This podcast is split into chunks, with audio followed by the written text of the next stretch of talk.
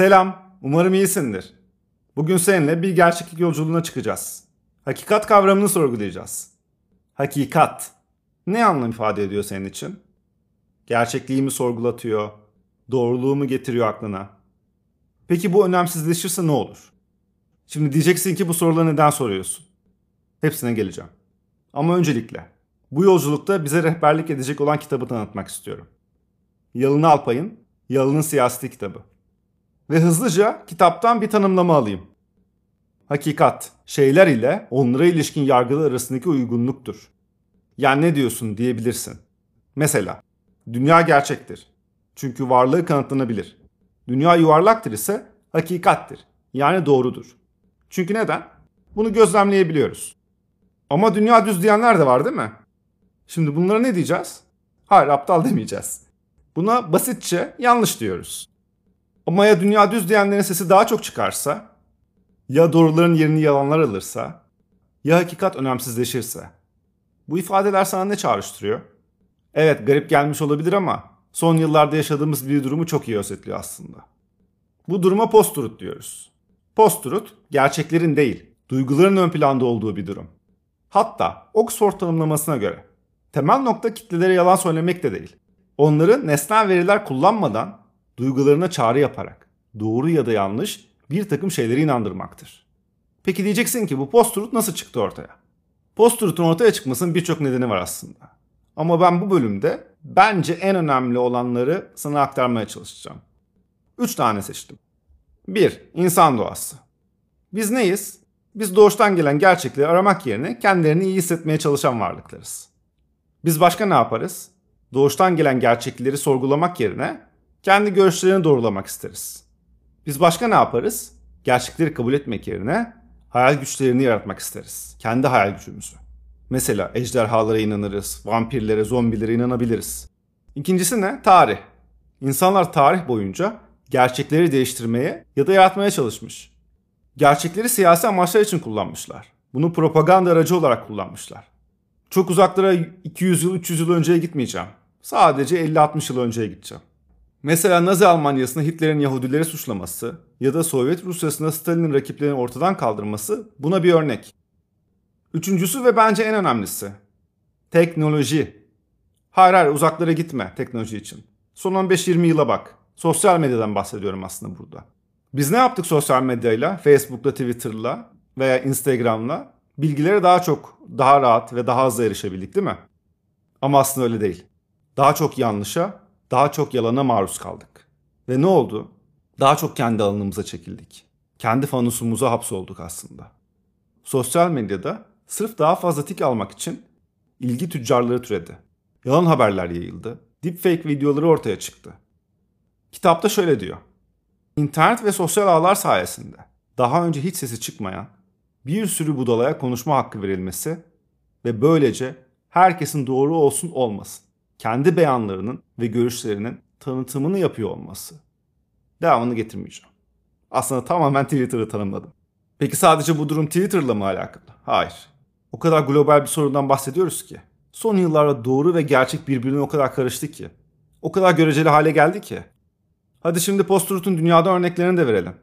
Gerçekten Trump'a teşekkür ediyorum bu noktada. Her bölümde kurtarıcım oluyor ve ona sığınıyorum. Teşekkür ederim Trump. Yani Amerika'ya hiçbir faydan olmadı ama bana faydan oluyor. Teşekkürler. Nasıl bana faydası oldu hemen anlatayım. Trump'ın başkan seçilmesi. Ne yaptı Trump? Yalanlar söyledi. Destekçileri bunu umursadı mı? Hayır. Umurlarında bile olmadı. Neden? Çünkü Trump onların duygularına dokundu. Onlara kendilerini özel ve güçlü hissettirdi. Mesela Trump onlara Amerika yeniden büyük yapacağını söyledi. Yani Amerika küçük müydü ki büyük oldu ya da büyük müydü ki küçük oldu? Neye göre büyük, neye göre küçük değil mi? Kim belirliyor bunu? Aslında hiç kimse. Sadece bomboş bir slogan vaat etti. Altını doldurdu mu? Hayır. Peki ne yapmış oldu Trump? Sadece ve sadece yalan söyledi. Bu yalancılık safsatası. Bu safsata karşısındaki duyguları sömürmek için kullanılır. Peki Trump neye sömürdü? Destekçilerinin milliyetçilik duygularını. Hadi başka örnek verelim. Koronavirüs salgını daha yeni yani birkaç yıl önce yaşadık bunları.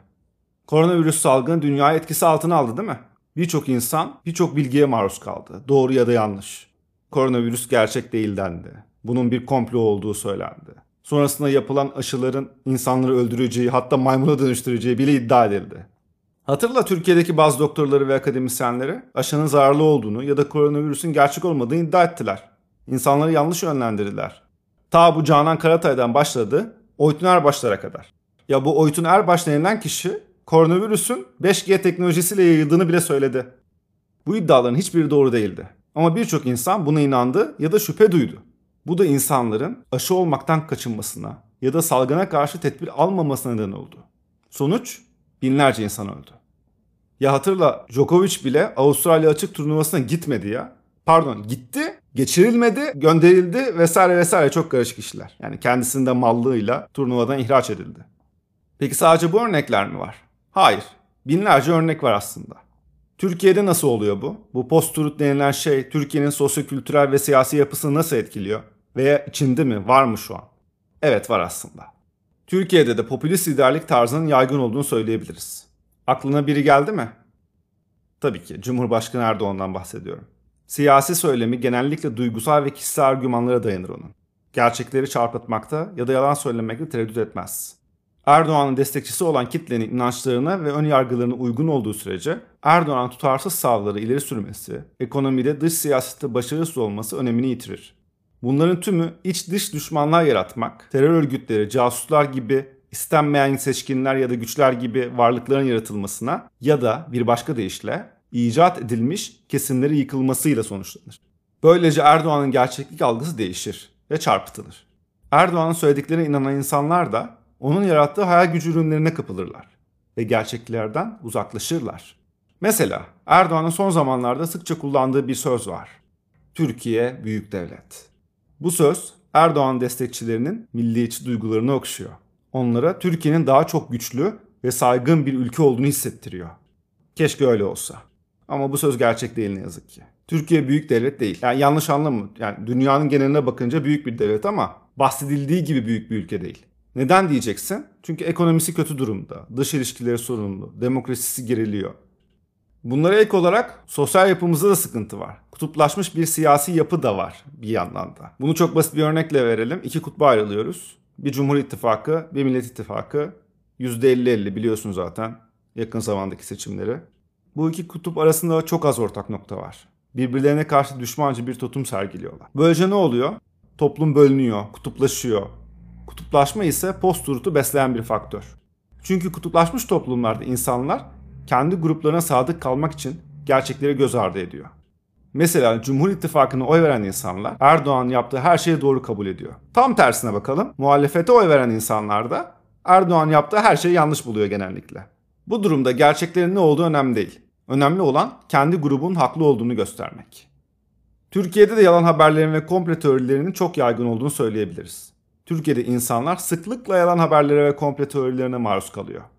Mesela hatırla daha yakın zamanda 14 Mayıs seçimlerine giderken Kemal Kılıçdaroğlu'nun PKK videosu her yerde gösterildi. Hatta Erdoğan mitinglerde bile bunu gösterdi. Nedendi? Kandilli işbirliği yapıyor Kılıçdaroğlu. Halbuki montaj bir görüntüymüş. Bu iddia gerçek değil. Ama birçok insan buna inandı. İnandırıldı. Bu videoya inanan insanlar Altılı Masa'nın Cumhurbaşkanı adayının teröristlerle işbirliği yaptığını düşündü. Ne vahim değil mi? Bu da onların oy vermemelerine ya da Kılıçdaroğlu'na karşı nefret duymalarına neden oldu. Kitaptan son bir alıntı yapacağım. Artık gerisini senin okumanı istiyorum. Kitapta Hitler'in propaganda bakanı olarak Goebbels şöyle söylüyor. Yeterince büyük bir yalan söyler ve sürekli tekrar ederseniz sonunda halk buna inanır. Hitler'in kendisi de şöyle diyor. En adi yalanlar daima bir iz bırakırlar. Yani Türkiye'deki konuyla ilgili görüşlerimi belirtmiş oldum sanırım bu iki alıntıyla. Peki bu durumda halkın suçu var mı ya da yok mu diye sorabiliriz. Bence halkın hem suçu var hem de yok. Halkın suçu var çünkü halk yalan haberlere ve komplo teorilerine kolayca inanıyor. Bilgi kaynaklarını sorgulamıyorlar. Mantıklı akıl yürütmek yok zaten. Farklı görüşleri dinleyen yok çünkü kendi fanusları içerisinde. Ve kendi düşünce balonunda yaşıyor. Ve kendi görüşünü doğrulayan kaynaklara güveniyor. Ya lütfen yanlış anlama genel halktan bahsettiğim kendimi de dahil ediyorum. Ben de böyleyim. Ben de gerçekten sadece kendi fanusumdaki bilgilere maruz kalıyorum. Tabii elimden geldiğince dışarı çıkmaya çalışıyorum ama nafile. Yani izin vermiyor bu sosyal medya düzeni. Ha, ama halkın suçu da yok bence. Halk hakikati önemsizleştiren siyasi liderlerin etkisi altında kalıyor. Siyasi liderler halkı yanlış yönlendiriyor, korkutuyor, kutuplaştırıyor. Siyasi liderler gerçekleri çarpıtıyor, yalan söylüyor, safsata yapıyor. Halkın duygularını sömürüyor, hayal güçlerini manipüle ediyor, gerçeklik algılarını değiştiriyor. Bu durumda siyasi liderlerin suçu çok ama çok büyük. Çünkü siyasi liderler post-truth'u bilerek ve isteyerek kullanıyorlar. Siyasi liderler post-truth'u kendi çıkarları için kullanıyorlar. İktidarlarını korumak ya da güçlerini arttırmak için. Tabi bu neden Türkiye'de sıklaştı? Temel sebepleri de var. Demokrasinin zayıflaması, toplumun zaten kutuplaşması ve popülizmin yükselmesi. Peki biz ne yapacağız bu durumda? Bu post-truth ile nasıl mücadele edebiliriz? Bunu yapmak için neler yapabiliriz? Benim aklıma gelen bazı şeyler şunlar. Öncelikle kendi düşünce balonumuzdan çıkmalıyız bence. Mesela Twitter'da da, YouTube'da da, Instagram'da da artık sadece takip ettiğiniz ya da sizin önünüze düşen şeylerle besleniyorsunuz. Ama aslında bu böyle olmamalı. Sadece kendi görüşümüzü doğrulayan kaynaklara değil, farklı görüşlere de yönlenmeliyiz. Onları dinlemeliyiz. Mesela sen de sosyal medyada sadece kendi görüşünle olan hesapları değil, başka hesapları da takip edebilirsin. Veya okuyabilirsin en azından, göz atabilirsin. Arada bir A Haber ya da Halk TV izlemek gibi düşün. Mesela arkadaşlarınla ya da ailenle siyaset konuşurken sadece kendi görüşünü savunma. Onlarınkini de dinle. Onları da bir dinle, anlamaya çalış. Bu sayede farklı bakış açılarına saygı duymayı ve ortak noktalar bulmayı öğrenebiliriz. Böylece kutuplaşmayı en azından azaltırız. İkinci nokta ne? Bilgi kaynaklarını sorgulamak. İnternet ve sosyal medyada karşılaştığımız her bilgiye inanmamalıyız. Bilginin kaynağına, güvenirliğine, tarihine bakmalıyız. Bilginin doğruluğunu başka kaynaklarla da karşılaştırmalıyız. Bağımsız ve tarafsız medyaları takip etmeliyiz. Ben öyle yapmaya çalışıyorum en azından.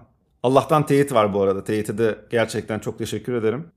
Neden teşekkür ediyorum peki? Gerçekten gerçekleri, doğruları göstermeye çalışıyorlar bize. Tabi sadece onlara da inanma. Git onları da araştır lütfen.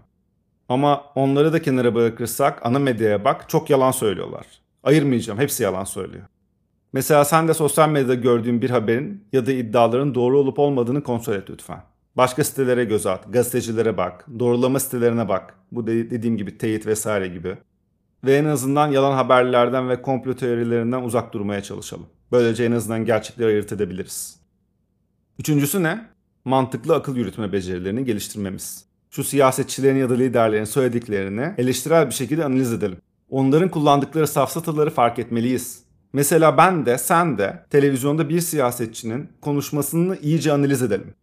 Hemencilik inanmayalım. Önce bir safsatalarına bakalım. Nasıl çürütebiliriz diye bir inceleyelim ailemizle, arkadaşlarımızla bunlara mantıklı cevaplar üretmeye çalışalım. Böylece mantıklı akıl yürütebiliriz. Böylece duygularımıza değil, hakikatla hareket edebiliriz.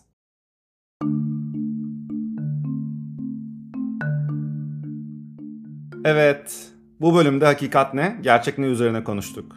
Post-truth çağında hakikatin önemini ve nasıl koruyabileceğimizi sorduk. Bu bölüm gerçekti. Ama bu bölümün bittiği ise bir hakikat.